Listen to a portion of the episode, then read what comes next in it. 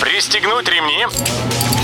Программа «Путешествие с удовольствием» стартует через 3, 2, 1... Приветствуем всех любителей путешествий, с вами Тимофей Гордеев. Сегодня в программе вы узнаете, когда стартует летний сезон на Розе Хутор, нужны ли будут паспорта вакцинации для отдыха на Таити и какие медицинские тесты придется пройти, чтобы попасть в Израиль. Отдыхаем! Передышка между зимним и летним сезонами на курорте Роза Хутор совсем небольшая. Закончив с лыжами и бордами 18 апреля, программу полноценного летнего отдыха здесь запускают 1 мая. Как сообщает в отпуск.ру, в приоритете в период лета по-прежнему будет природный туризм в горах. Отдыхающим предложат более 80 километров пеших троп разной степени сложности. А совместно с Сочинским национальным парком Роза Хутор откроет еще 2 маршрута. Также можно будет отправиться на велопрогулки и порезвиться в семейном веревочном Йети-парке, устроить себе сплав на байдарках, каяках или рафтах, покататься на высокогорных качелях или родельбане. Обо всех предложениях курорта можно узнать на его сайте go.rozahuter.com.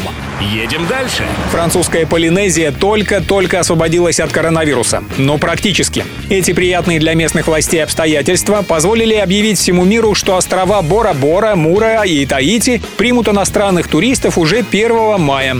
Как сообщает Туризм.ру, приезжим гостям ставят в условие дополнительное тестирование на коронавирус. Паспорта вакцинации обязательными не являются, но приветствуются. Остальные подробности об условиях въезда на Тихоокеанские острова, принадлежащие Франции, будут появляться по мере приближения мая. Правило есть правило.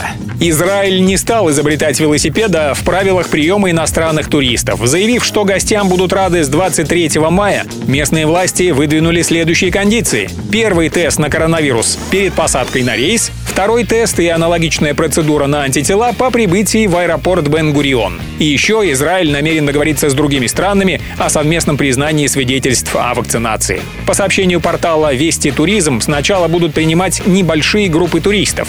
Если все пойдет как по маслу, квоту на число прибывающих увеличат и допустят индивидуальных путешественников. Все выпуски «Путешествия с удовольствием» можно послушать, подписавшись на официальный подкаст программ Дорожного радио. Подробности на сайте дорожное.ру. Дорожное радио, вместе в пути. Программа «Путешествие с удовольствием». По будням в 14:30 только на Дорожном радио.